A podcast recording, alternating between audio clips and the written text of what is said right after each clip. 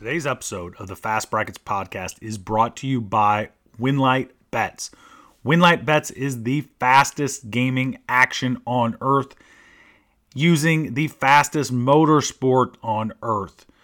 Go to the Winlight Bets Facebook page, like and follow to be up to date on all the latest information around gaming and your favorite sport, drag racing.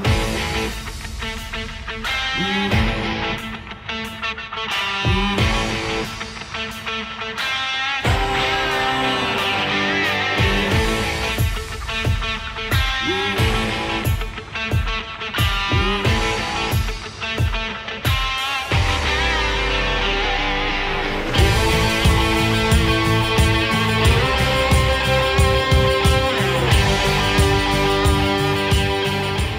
Welcome to the Fast Brackets podcast, where we highlight the cars and stars of top sportsmen and top dragster drag racing. I am your host, Rex Simmermaker, coming to you from the heart of Indianapolis, the racing capital of the world. Welcome to the show, guys, girls. Today is episode number 96. It is the third week of April. And here's what's happened. We've got a lot of new listeners, uh, especially lately. We've got a lot of new listeners. The show continues to grow. But I, here's a warning uh, this show has a little different feel to it. It takes about three episodes to get the rhythm down. So if you are new to the show, if this is the first time you're listening, give it three episodes. Then you'll be hooked.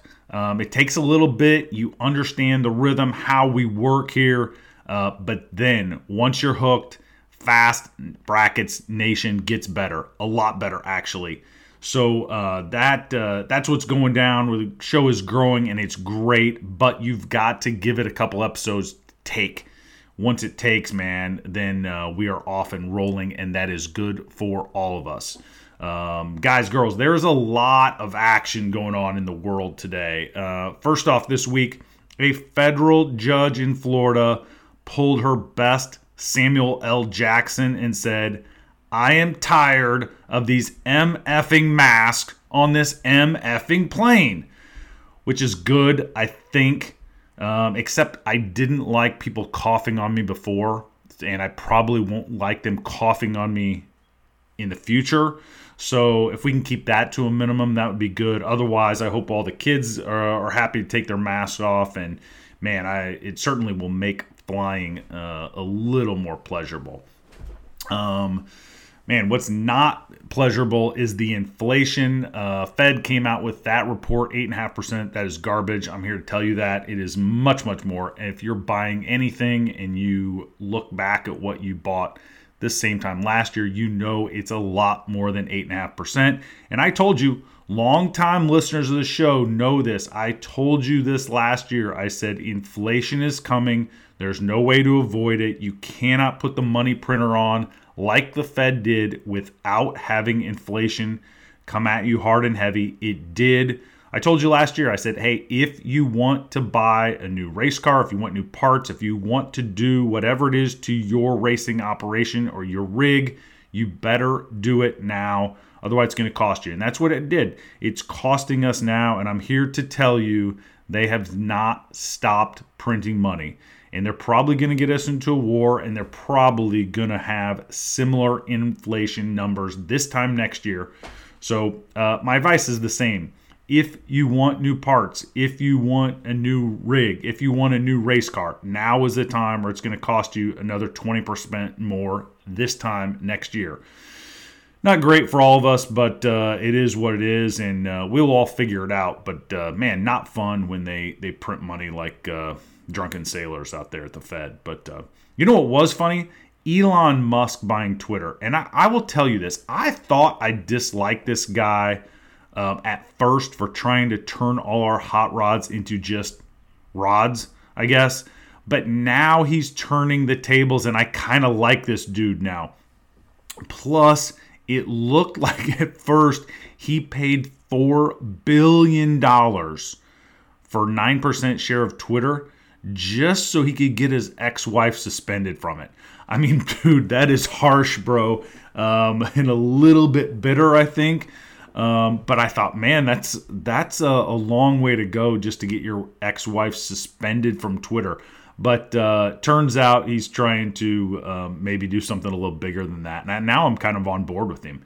And I will tell you uh, who I'm also on board with are our two great guests we had today. They are both fantastic, great dudes. Uh, I thoroughly enjoyed my conversation with both, and I think you will as well. First off, Moe Trujillo, he is a standout top dragster driver in both Division 6 and Division 7, and an all around great dude.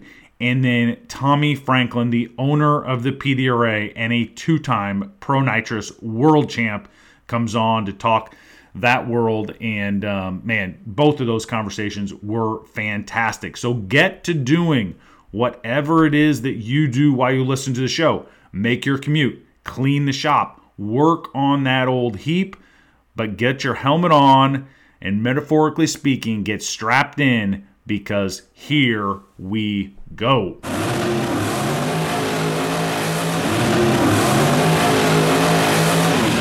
All right, let's make a pass. Let's get them hot. Let's put this thing in the water box and talk about two really nice things, at least in my opinion, that happened here recently, all coming from the association in Division 5. Um, a couple really nice things. First of all, the NHRA Division 5 announced that they would go to 32 car fields this season really nice addition. We've talked about this before on the show about how some of the divisions are have 48 car fields and how that skews things when it comes to points earnings and things of that nature. Standardization is key, especially when you're competing for a national championship. So when it comes to this, this is a good thing. Having a 32 car field now you can make the argument now that there um, maybe won't be 32 car fields, and you know that's a whole different discussion in and of itself. That said, going to a standard 32 car field, we can only hope this increases and goes to other divisions. Um, part of it is maybe not qualifying. That's part of this class or these classes, and needs to be part of the excitement again. I mean, I think that if you talk to the older guys that have been doing this a while, that's initially what drew them in. And we'll talk a little bit later uh, with Wayne Landry, and we'll talk about his desire and uh, what motivated him a little bit. But the whole point of all this is that standardization is good, especially when we're talking about competing for national championships.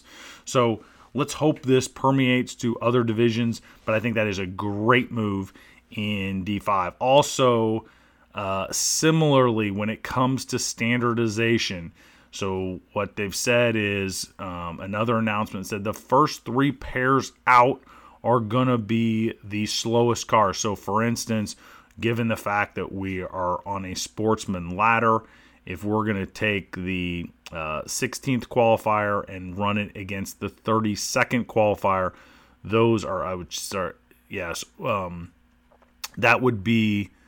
They would be the first pair out. So the 32nd qualified car would be the first pair out, then the 31st qualified pair would be the second car out.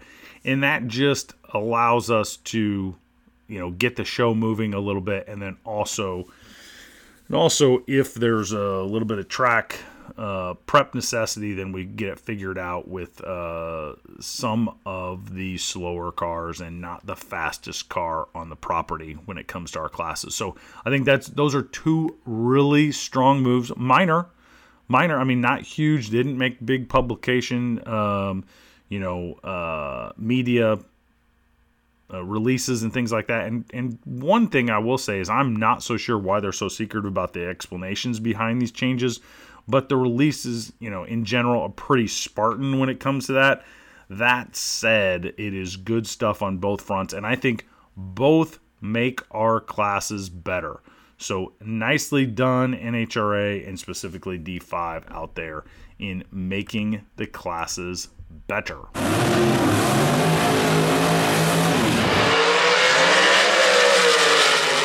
All right, let's put episode number 96 in the beams presented by AFCO Racing Products. On with us now. He is your Division 6 top dragster and top sportsman rep. He is your 2022 Winter Nationals top dragster champion. He won the Division 7 Top Dragster Championship in 2014 from Happy Valley, Oregon. Moe Trujillo. Moe, how are you today, my man? Doing good, Rex. Thanks for having me on. Oh, I'm, I'm glad you could make it. Um, you started the season off uh, with a bang. You got that win. Um, and you you mentioned to me off the air um, what a big win it was for you for a, for a special reason. Would you would you mind uh, filling our listeners in on why that was so special to you? Well, it was it was more or less a an emotional win, seeing how I'd lost my uh, father back in uh, October, and uh, I kind of felt like he was riding along with me, and uh, I was happy to win it for him. I think he had a hand on me, and was looking down on me, and he helped me get there. yeah, it's it's it's always uh, big, right? When um, when you feel like you can do something for someone maybe who's who's done uh, so much for you. Uh, uh, maybe take us back. How was he instrumental in how getting you into the sport? Yeah, growing up, my dad ran stock cars um, most of my life as a as a young man, and uh, so I was around a lot of race car stuff being a kid. So obviously, I kind of followed suit. I didn't didn't do the roundy round stuff like he did. Um, I just got into the drag racing, but uh, yeah, he definitely was inter- instrumental in that, and me being in the automotive field, and uh, I followed in his footsteps. I guess you could say. Yeah, I think I always feel like. Um you know anybody who's into stock cars or whatever they they spend a lot of time repairing uh, their stuff that maybe they didn't even damage. Was that uh, was that your dad? Was he uh, fixing the cars that maybe people are running into him all the time? Yeah it was pretty much every night during the week just so they could go take them out on a friday or saturday and beat them all up and start all over again. I think that's probably why that was my deterrent not to do that. I seen how much work they were doing on it straightening fenders or doing suspension work or whatnot and uh yeah, I just it, they enjoyed the sport. I enjoyed going out there and watching it as a kid, but uh, it looked like a lot of work to me. Yeah, no doubt. Um, so when when was the first time you went down a drag strip, and how did all that shake down? Uh, I would say the first time I went down the drag strip was uh, when I was still in high school. We had a, a Benson Tech, uh, like the Polytech class, uh, high school out here that would always put on high school drags back when I was in high school, and automotive classes were pretty prevalent then, and uh, so all the schools would compete with each other, and and so that that kind of set the hook for me at an early age, and uh, then obviously getting married and having family and kids, we put everything on hold for about a 10 or 15 year hiatus, and then uh, got right back into into racing once the kids got old enough. So what did when you said okay, uh, we got the kids kind of squared away and it's time to go back racing? What did you start with? Was it uh, right to the dragster, or what? Did, what did you start with that well, first time? I, I I was smart enough that when I sold most of the stuff, I kept the engine, and so we started off with a street car and uh, put the engine in a street car, and then just kind of started racing that from there. And the street car progressed quicker and quicker to where we ran it in Super Street, and then kind of moved on. That was a, a 72 Chevelle that we'd put it in, and and then we moved into a 67 Chevelle back in 1993. That's actually sitting right here in the shop in front of me still. Almost 30 years later, I still have the car. I like um, it. And then it from that Chevelle, we moved into a, a dragster in in about '98, and we've been in dragsters pretty much ever since then. And did did you go um, as quickly as you could to the top dragster world? Um, no, we did Super Comp for quite a few years. We'll, we'll start off in the in the local bracket stuff, doing Super Pro, and won a couple track championships, uh, Woodburn and and at PIR here in Portland. Uh, then we moved on from that, like I said, into the super comp stuff, and then then when we started with the top comp stuff out here before it got split, that's kind of where everything took off, and I just enjoyed trying to make the car go quicker and quicker, and uh, then we went into top dragster after that. Yeah, and uh, obviously you won the the Division Seven championship in 2014. So you've been doing it um, at a high level for a long time. Um, walk us through your combination now because uh, it, obviously it's been good to you.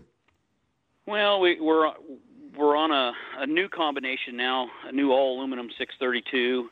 Um, it is set up with nitrous, although I I haven't ran it much on the nitrous. We took last year and pretty much ran an all aluminum 644 with no nitrous, and so this year we started off at Pomona just running it on the motor, Phoenix on the motor. Um, eventually, I'll start spraying it and speed it back up, and it's a little bit different. Being on the slow end of the qualifying, normally I, on an average I'm about a 650, 660. Have been as quick as 630 in the dragster, but uh, right now we like Pomona we were seven O's. Uh, Phoenix we were pretty much 698 to 70 something, but I'm I'm excited to get out and spray it and see what it'll actually do. Yeah, well, yeah, and um, if you don't have to spray it, I suppose you, you don't necessarily uh, want to every single time out. Uh, but uh, um, have you ever really let it rip and and uh, try to get it in the bottom of the ladder, or what, what's the what's maybe the... not on this particular engine? We there for a while, like probably four years back. Uh, I had a 618 in there, which which I have here at the shop, and and that one, like I said, we we turned on two kits, got it down into the 630s had this dream of maybe going to Indy for the first top dragster race, but uh, I know what I know, and I know where where the car wasn't going to go, and my intentions was to to go there and try. And I told the wife, you know, if we go there, I'm going to lean on it. We might run in the 20s, but we'll probably end up buying another engine for the weekend is over. So we opted out, made the right choice, flew back there. Ended up being a rainy weekend, and and uh, I don't think they even they got to top dragster until Monday, and we ended up having to fly home by sure. then. But uh, yeah. Well, yeah, it, man, Indy is getting to be just a murderer's row at this point. I mean, if you can't run in the teens, um, you know, you just better be prepared to be on the outside looking. Yeah, I, I think I think that particular event it ended up like a 623, and I think it was at a 21. And they threw out I think Al Kenny's run, and it went back to like a 623. And it's like I knew that I, I didn't have that in the car, and if if I tried to get there, I'd be buying another engine. So after that, we kind of just slowed the car back down and figured, you know, we don't need to go fast, especially out here on the West Coast. Um, I know there's a lot of controversy over that, whether, you know, people call you, oh, you're running a super comp car or whatever. But, uh, you know, it's like Pomona. It's like I didn't need to spray to qualify. It's like, well, why do it? Why put the extra wear and tear and, and spend the additional money for, for no reason? Sure. So we just run run what we need to to qualify. And, you know, I'd, I'd helped a friend of mine, Paul Nero, for several years. And, kind of rode with him when he won the national championship, and we did pretty much the same deal with his. If we needed to spray it, we sprayed it, and if not, he ran it on motor, and I think that was a smart way to go. Yeah, no, no question, and you can't argue with the results uh, that uh, you or Paul have had. But uh, speaking of that, now you I, I didn't uh, plan on going this route, but you brought it up, Moe. So I'm okay. I'm uh, blaming you. But you are the Division Six uh, top sportsman and top dragster um, rep uh, for the class, and so you know there there has been this controversy about um, you know is it medium dragster so to speak as opposed to um, top dragster. Where do you fall on that issue? And um, you know, you have any insights that uh, you know just been accumulated for all the different uh, people giving you opinions? Well, you know, I see both sides of the coin. A lot of the guys that, that are running down, you know, the 610 range, um, several of them don't like to run the slower cars. They think it's a disadvantage to them, but it was their choice in my mind to run the 610, you know, and, and as, as far as the 7.0 cars or somewhere in that range, if you qualify and your car passes cert in my mind, you got an advanced DT on it and you qualify, you're a top dragster. Them calling them super comps or whatever, it's you know they're trying to throw an insult out there, but it's hey, it, it, it it's advanced DT cert, so it's a top dragster, you know, and he qualifies for the class. It fits the criteria. You're a top dragster, but Right. Yeah. No. That kind of where we're at on that. You know, and the, and a lot of the guys there they want to lower the bump spot, and unfortunately over here in D- Division Six we don't have enough six second cars. I think if we tried to drop it that low, it would end up hurting our class. Um, on average, the last couple of years we've only had eight eight cars or so that ran in the six second range. The majority of the cars seem to be in the sevens to 750 range so we're we're just kind of we're we're limited here. We don't have as many tracks like back east, so we don't have as many fast cars or you know as many competitors like what they have back east. Yeah, no, that that makes sense. And and I will say this, um, you know, there, there's this. It's not chicken. It's it's back and forth, right? You want a lot of cars, so you don't want to restrict that. Um, you know, and I think that's the reason for a lot of times going to the 48 car field. But um, then then we get the complaints that they're not fast enough, and and that's a a little bit of a back and forth, wouldn't you say? Yes, yes, exactly. You know, and, and I, I think at, at the 32 car, which I, in my mind, I think we should be 32 in line with all the other divisions. Um, and I think that would kind of help take care of the bump a little more per se. Just with less cars, I think we'd be closer. Um, here, even last last couple weekends here in, in Vegas, we were a, a 682 or 686 bump, you know, at, at 48 cars. So at the 32 car spot, I'd have to go back and look, but it would have been, you know, at least respectable bump spot. Sure. Um, it's not going to match Division Three or any of those back there, but it's still respectable for out here. So. Well, I think it, you know, I, I, always have to put this in in perspective. You know, if you're in Division Three, uh, you don't have to put quite as many dollars in the fuel pump.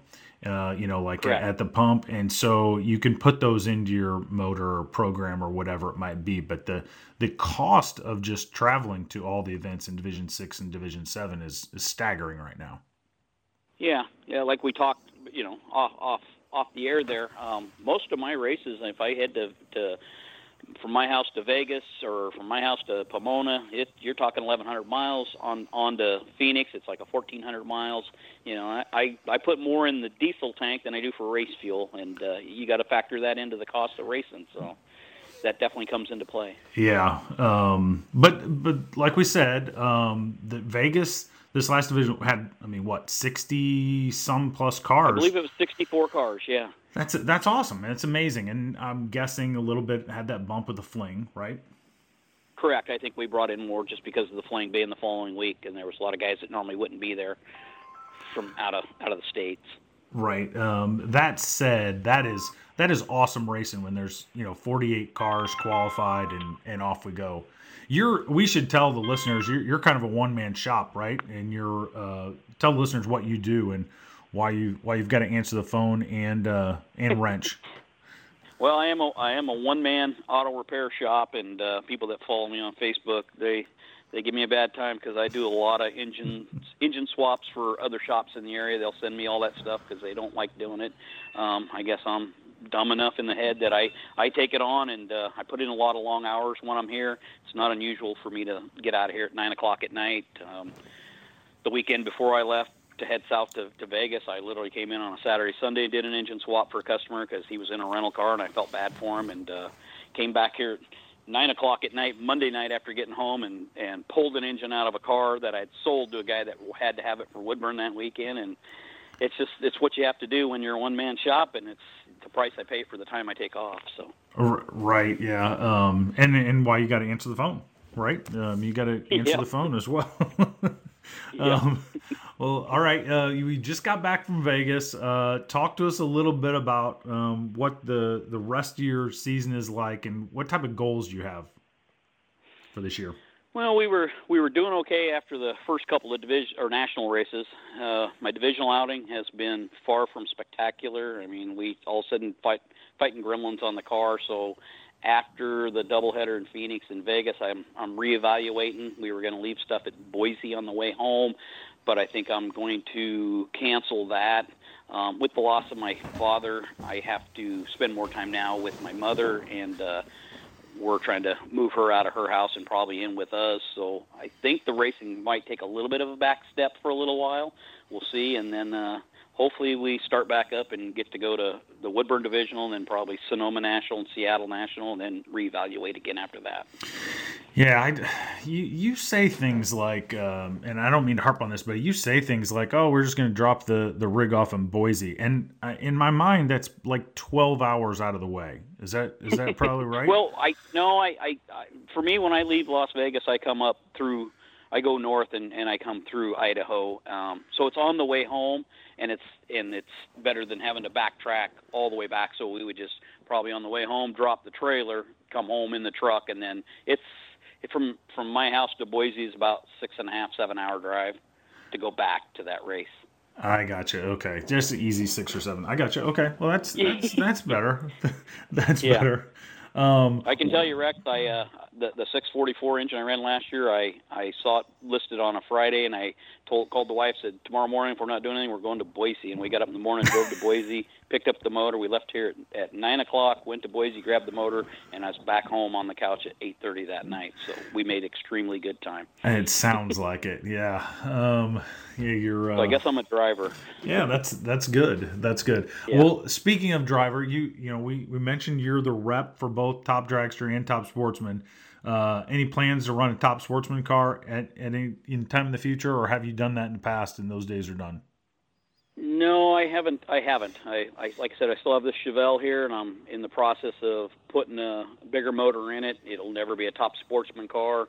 Um, my fear is it'll probably run down in the eights. I don't know how well the car is going to handle it, but uh, that'll be about as close as I'm going to get in a door car, you know, for right now.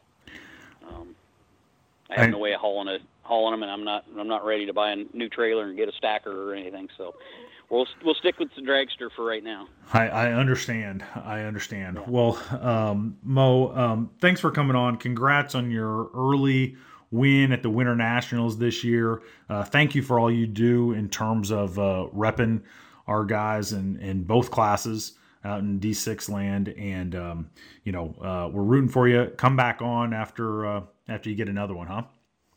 Okay, that sounds good, Rex, and thanks for having me on there. Yeah, guys, girls, that is uh, one of the all-time good dudes, uh, Moe Trujillo.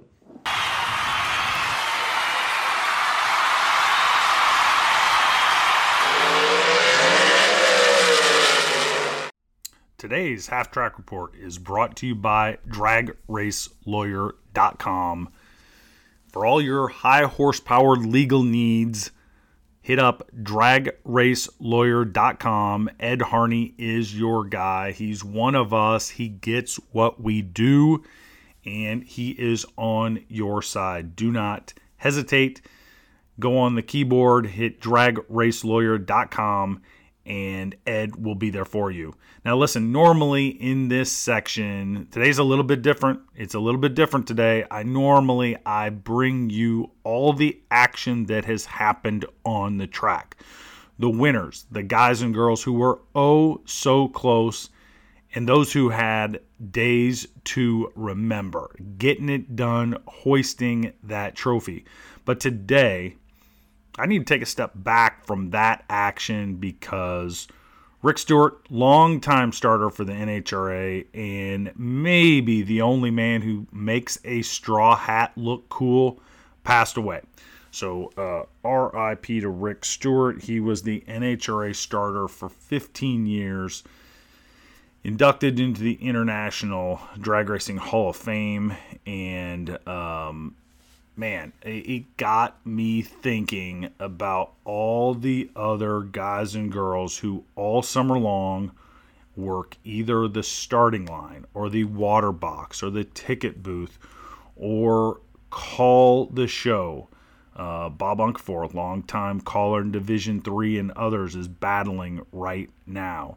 All those men and women who work those long hours in the heat to make sure that our passions can become a reality.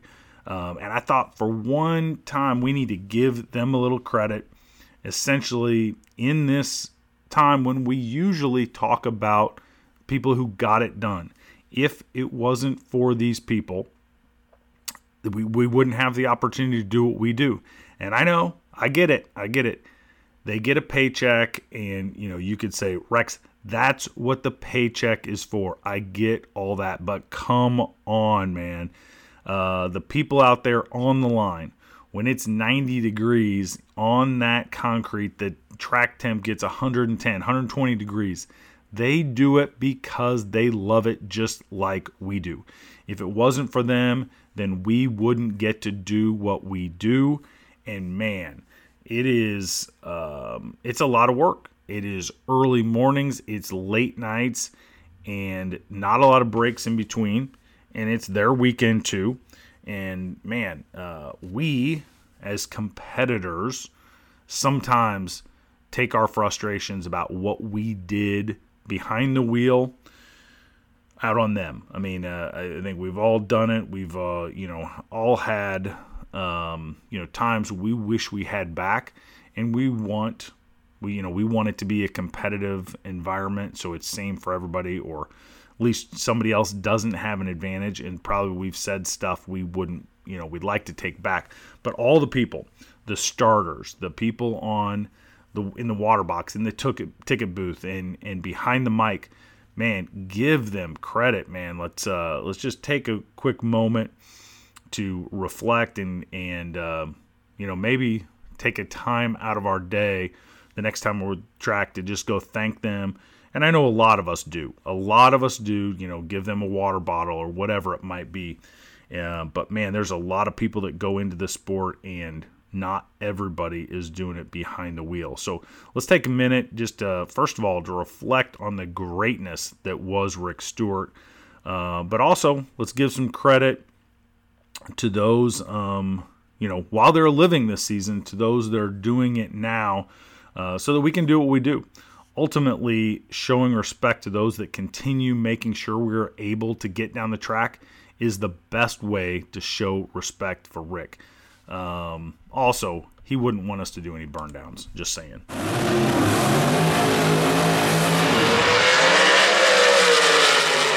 Whoa, let's get out of the groove for just one minute here and bring on our guest. He is the owner of the PDRA. He is also back to back PDRA Pro Nitrous World Champion. Please welcome to the show, Tommy Franklin. Tommy, how are you today? I'm doing good. I know you are busy this time of year, and you've got the whole whole crew um, moving with that team. Uh, tell us a little about what's going on with you right now in terms of your racing operation. Uh, racing wise, I tell you, it's crazy. You know, we just kicked off our last of, or our, first event of the year uh, last two weeks ago at uh, Galot Motorsports Park. Great car count, great uh, great event. Just uh, you know, a little bit chilly weather, but nobody uh, it didn't stop anyone from showing up. So you had a great car count and just a really great event. And from my, my racing side of it, uh, cars fast were good. We got a lot of good competition in Pro Nitrous, but um, I didn't uh, bring home the trophy. But hey, there's more races for that, so we're gonna keep hitting at it. Yeah, no doubt. Um, and, and you've done that before. You've you've won the world championship in that, but uh, Talk to us about how you got started in racing. I mean, was your goal ever to win the win the Pro Nitrous World Championship, or was it uh, a little smaller scale than that originally?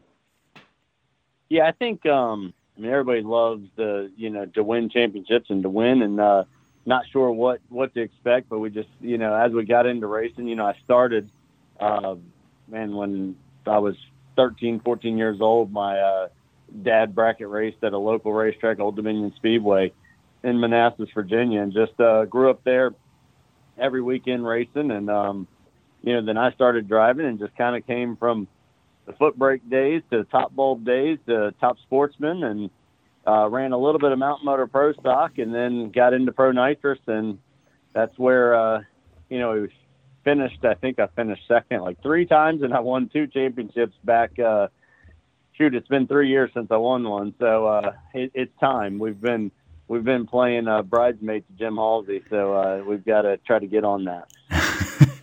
uh, yeah, um, well, you guys have been duking it out for sure, but you've got the whole crew right now, so you've got uh, you got the whole family to to kind of um, get to the track and do all that. So, I mean, is that um, I don't know, distract you a little bit, or not distract. That's probably not the right word, but uh, but you've got a you got a whole race team to worry about as well. We do, we do, and I, and uh, it it is busy at times. There's no doubt. You know, uh, myself running, my daughter is uh, Amber. She's running the Pro 632 class this year. She uh, came out for the last two races of last year just to kind of get her feet wet in the category, and then we've been running it uh, this year, of course.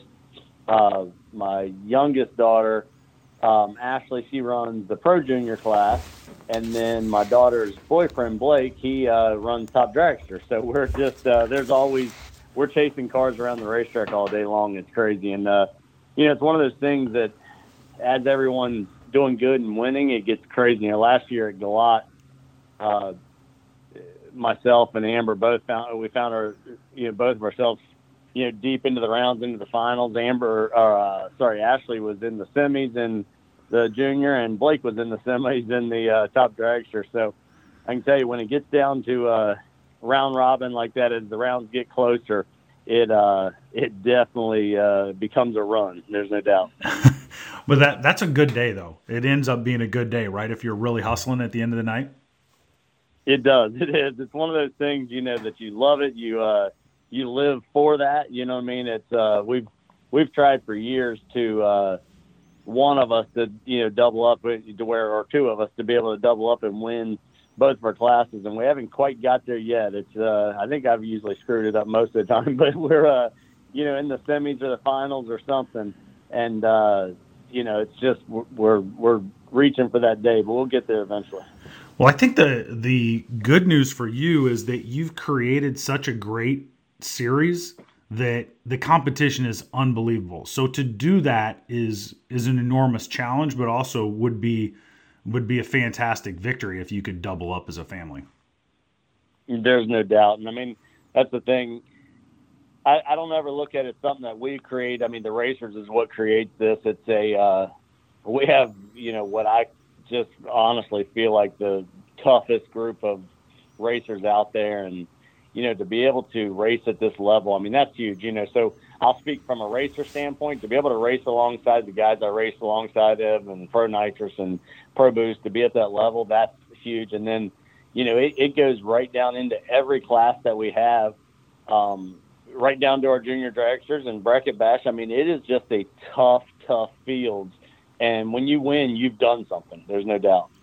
Yeah, that's uh, there. I mean, that's an understatement to say if you win win the PDRA, you've done it against the best competition. But is that kind of what you set out for initially with that thing, or what was the what was the origination of that, and you know what is kind of the what, what's the next steps with it?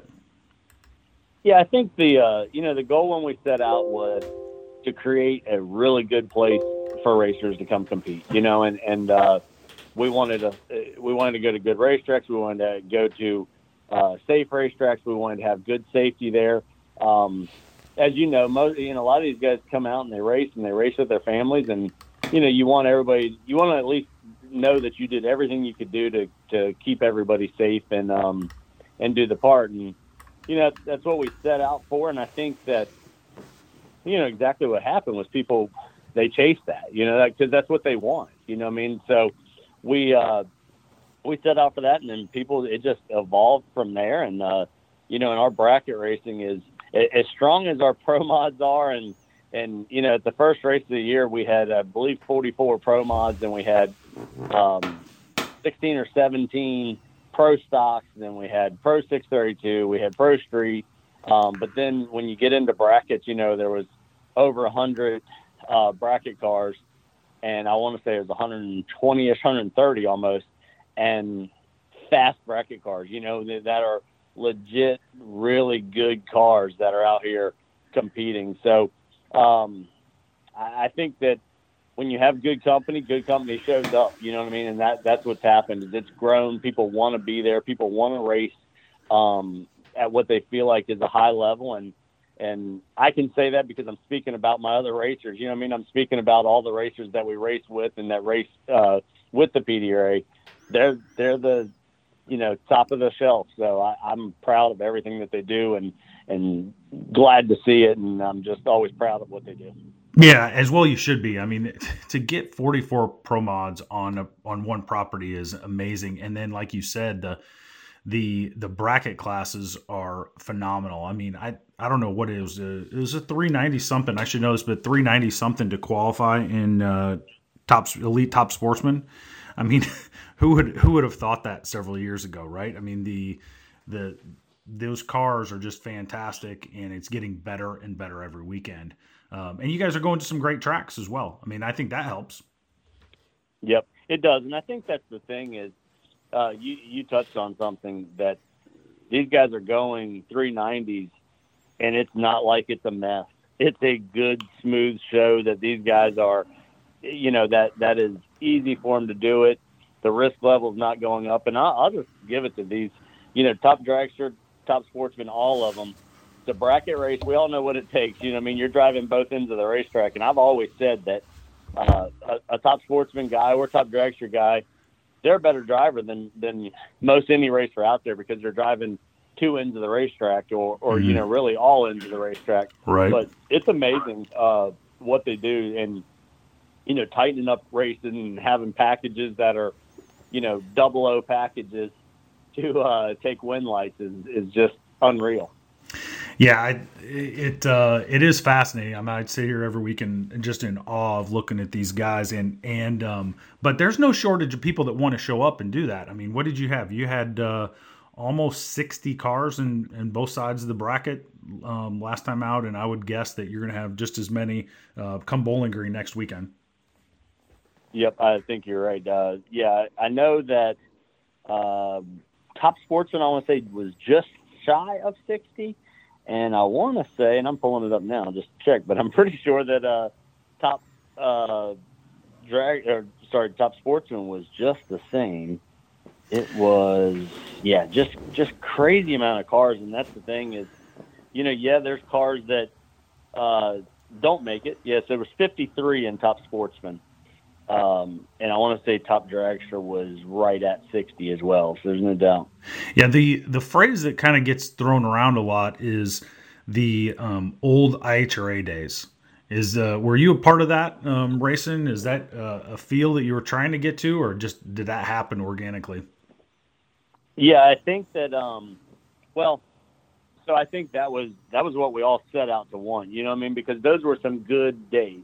I did race some um, top sportsmen in those days, and then I ran some Mountain Motor Pro Stock in those days.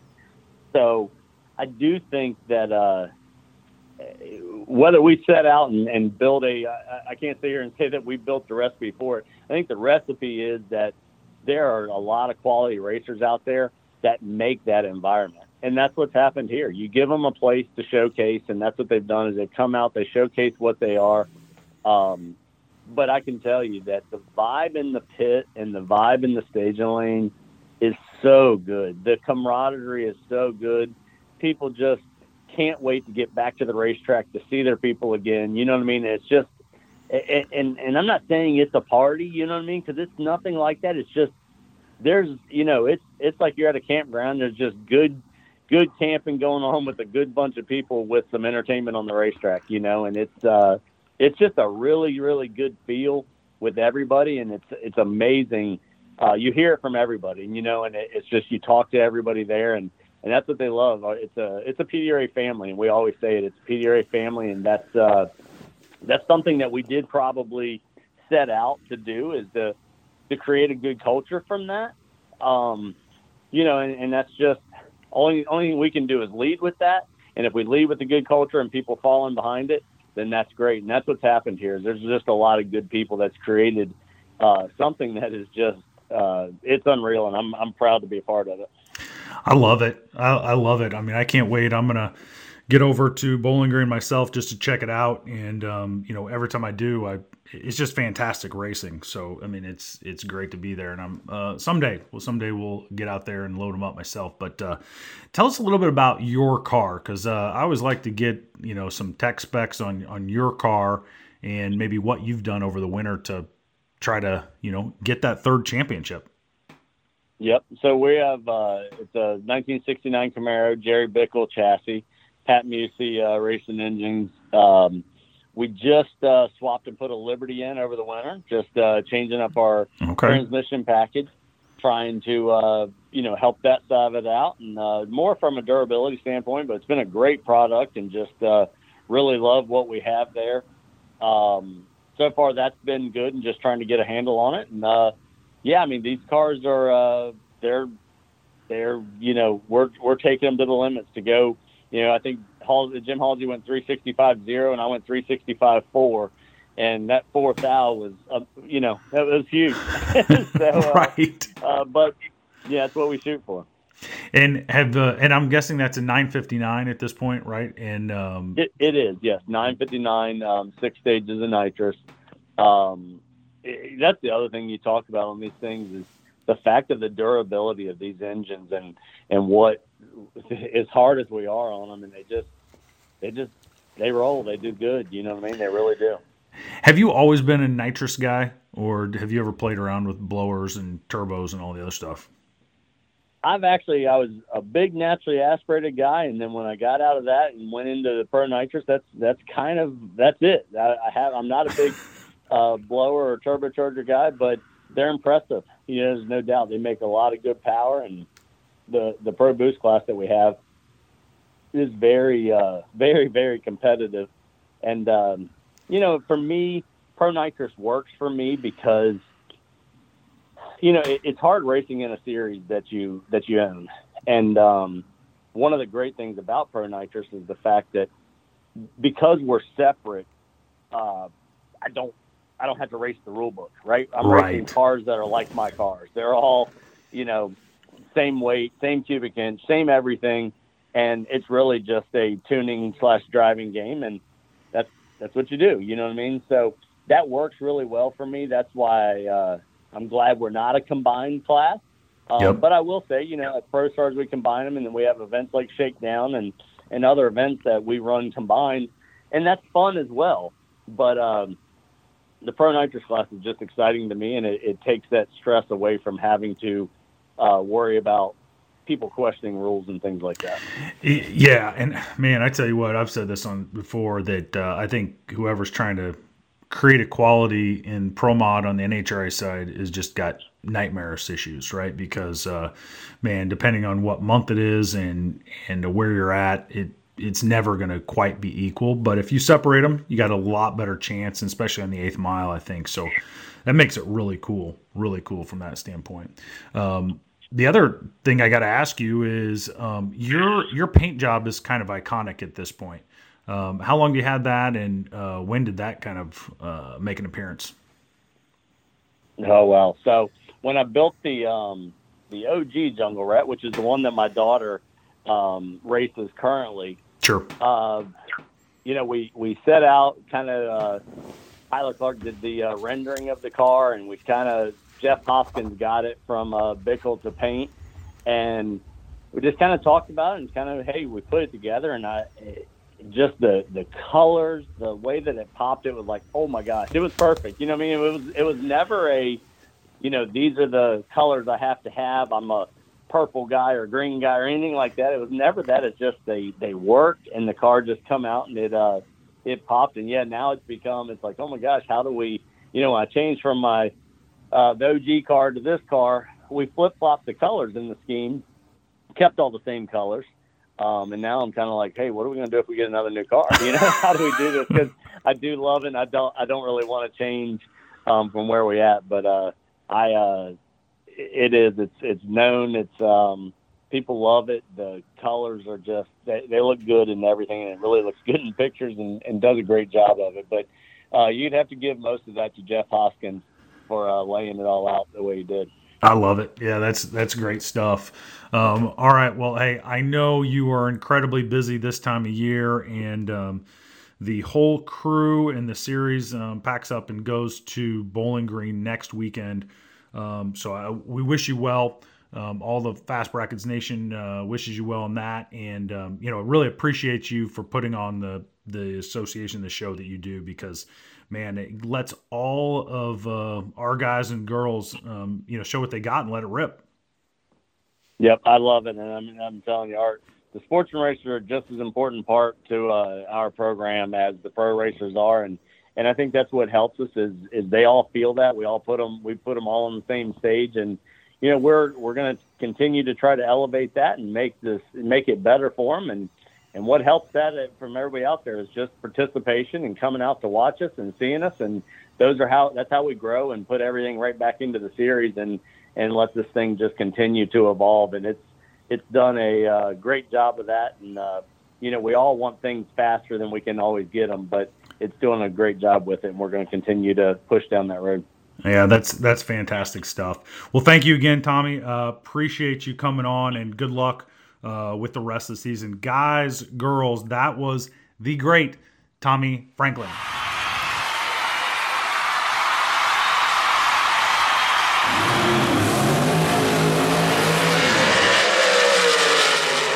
As we hit the mile per hour cone, we have to talk about the K&N Spring Fling Million presented by Optima Batteries out there in Vegas this past weekend.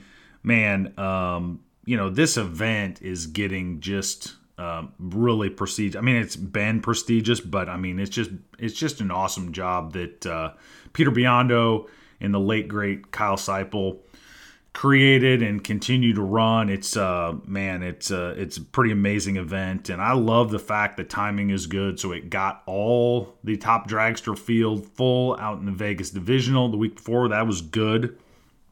Uh, but Kevin Brannon, man, he wins the Spring Fling Million out in Vegas and it's phenomenal. The packages that those dudes are putting together is is pretty amazing. I mean, I think you know, uh, just it gets better and better, tighter and tighter every year, and and man, for uh, Kevin Brannon to get it done again is is just amazing. Uh, the fact that he's won two of those million dollar events, and I think the take home was roughly two hundred eighty five thousand dollars for his work on that uh, Friday night, but uh, but man, uh, to do it twice against the competition level is uh, pretty amazing, and uh, um, I'm not sure how those guys do it, to be honest with you. But it is it is pretty fantastic.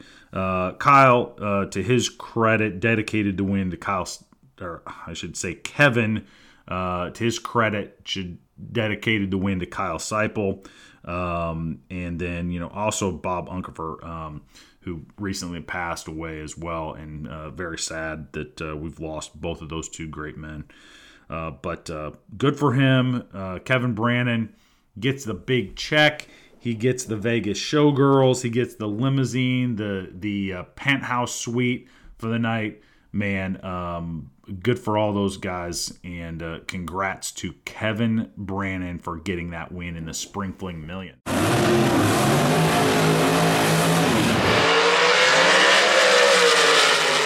All right, let's bring this thing back in. Let's take a peek in the other lane. Let's do it.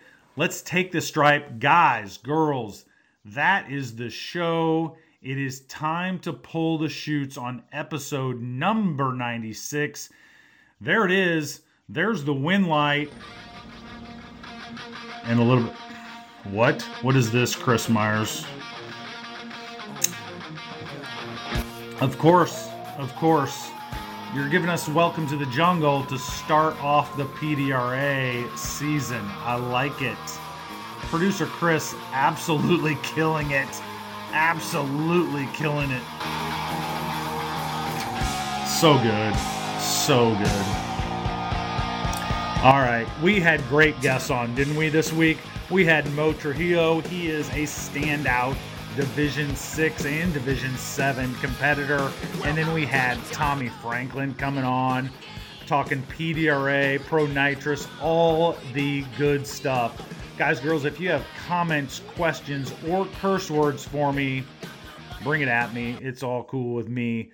Uh, but uh, do this.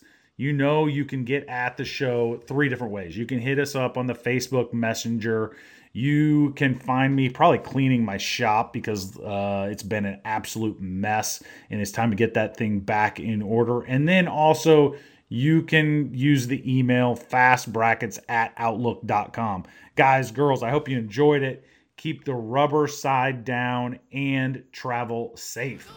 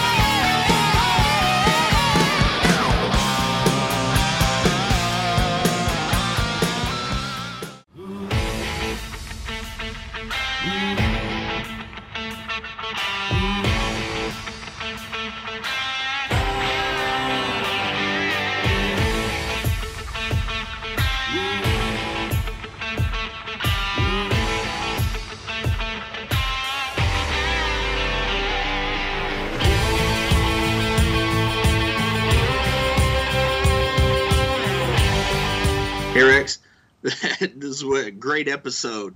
Um, just kind of feel like you know sometimes we talk about you know one of the greatest things about drag racing is you just get to hang out with some good dudes sometimes, right?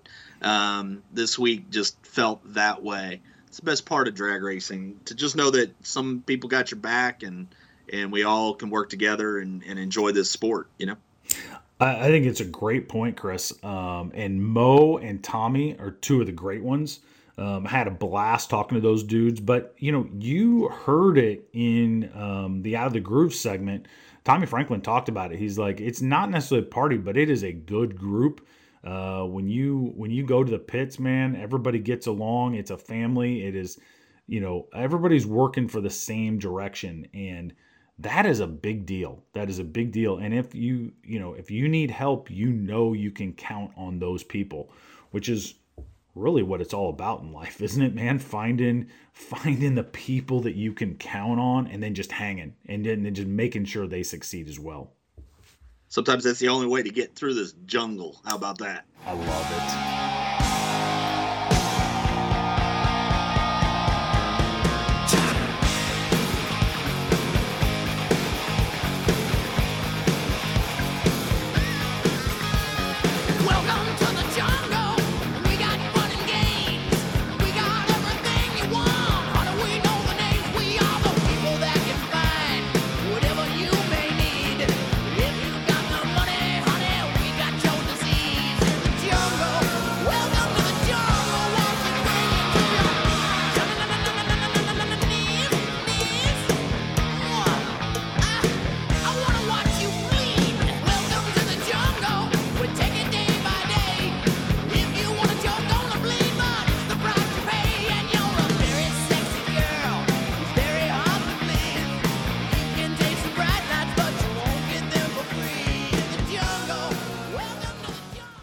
Episode of the Fast Brackets podcast is brought to you by Winlight Bets. Winlight Bets is the fastest gaming action on earth using the fastest motorsport on earth.